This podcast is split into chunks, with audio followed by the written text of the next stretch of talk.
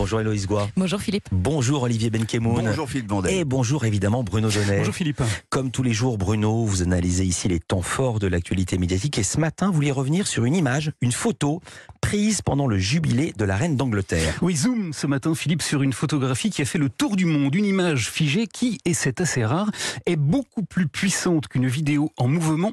Je vous raconte. L'image en question, c'est celle de la famille royale prise au balcon du palais de Buckingham. On y voit la reine Elisabeth en plein centre et France 2 jeudi dernier a décrit ceux qui l'y entouraient. Charles, Camilla, William, Kate et leurs enfants. Voilà, c'est l'image d'une famille réunie et visiblement très heureuse, mais c'est surtout une image qui a été pensée, fabriquée et calibrée dans ses moindres détails par la famille royale qui sait parfaitement bien que c'est cette image-là qui paraîtra dans toute la presse. Visage sérieux, Elisabeth II, commandant en chef des armées, observe ses troupes défiler.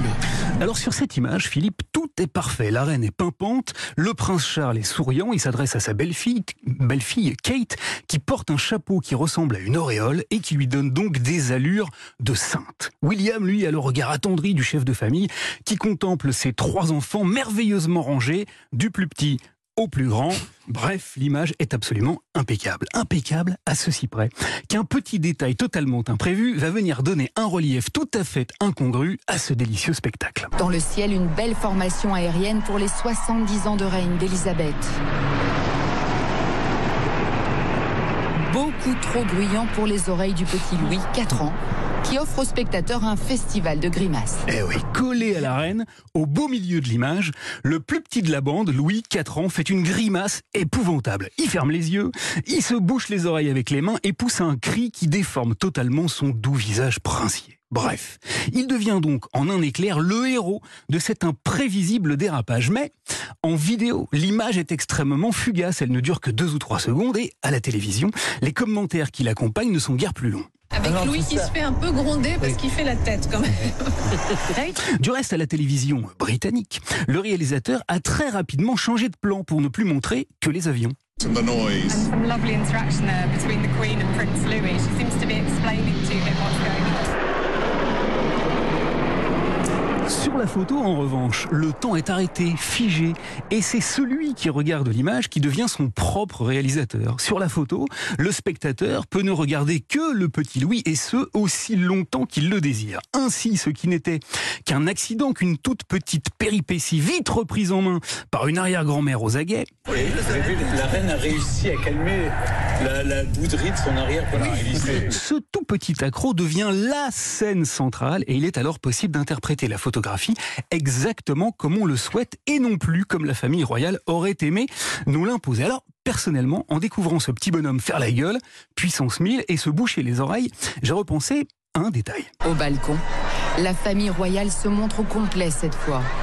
À l'exception de Harry et Meghan, présents mais relégués en coulisses. Je me suis souvenu que dans cette famille prétendument idéale, eh bien c'était une famille euh, comme les autres, qu'on avait dû s'y engueuler copieusement avant le jubilé au moment d'écarter le couple d'enfants maudits. Harry et Meghan n'ont pas été conviés sur le balcon car ils ont renoncé à leurs fonctions au sein de la royauté. Et je me suis mis à imaginer que si le petit Louis fermait les yeux et se bouchait les oreilles, c'était tout simplement parce qu'il en avait beaucoup trop vu, beaucoup trop entendu, et qu'il en avait ras le diadème des engueulades monarchiques, où l'on comprend, Philippe, qu'une belle grimace qui mériterait largement le prix de la grimace de platine, immortalisée par un simple appareil photo, peut s'avérer beaucoup plus puissante qu'une longue séquence de télévision. Merci beaucoup Bruno Donnet. À demain et on serait tous sur ce plateau puisqu'on a tous en tête l'image du petit Louis. Euh, Héloïse Goua, votre indispensable du jour. On quitte l'Angleterre, je vous emmène en Oh. Suède avec euh, l'histoire d'un célèbre bandit des années 70 qui s'est rendu célèbre jusque dans les années euh, 80. C'est un peu le Jacques Mérine suédois. Il s'appelle Clark Olofsson et je vous assure que ses aventures méritaient bien une série. Et j'ai la même question pour vous Olivier Benkemoun, Euh, votre Louis, indispensable. Louis, ça va être une teigne. Hein. Je vous Ah, le dis, ça va être une horreur. hein, Ouais. ce petit bonhomme. Vous voulez faire les mêmes grimaces que Louis Allez voir Jurassic World, le monde d'après. Je vous en parle tout à l'heure. Le dinosaure. Mais comment il sait vendre euh, ces trucs, ce Ben Kemoun? Dans un instant, on va parler musique, plus précisément du dernier album de Mélodie Gardot. La jazzwoman, la chanteuse, sera avec nous en studio. Mais avant de l'accueillir, on va justement écouter le nouveau single tiré de cet album. Si vous avez le CD, c'est la 1, This Foolish Earth Could Love You, sur Europe 1.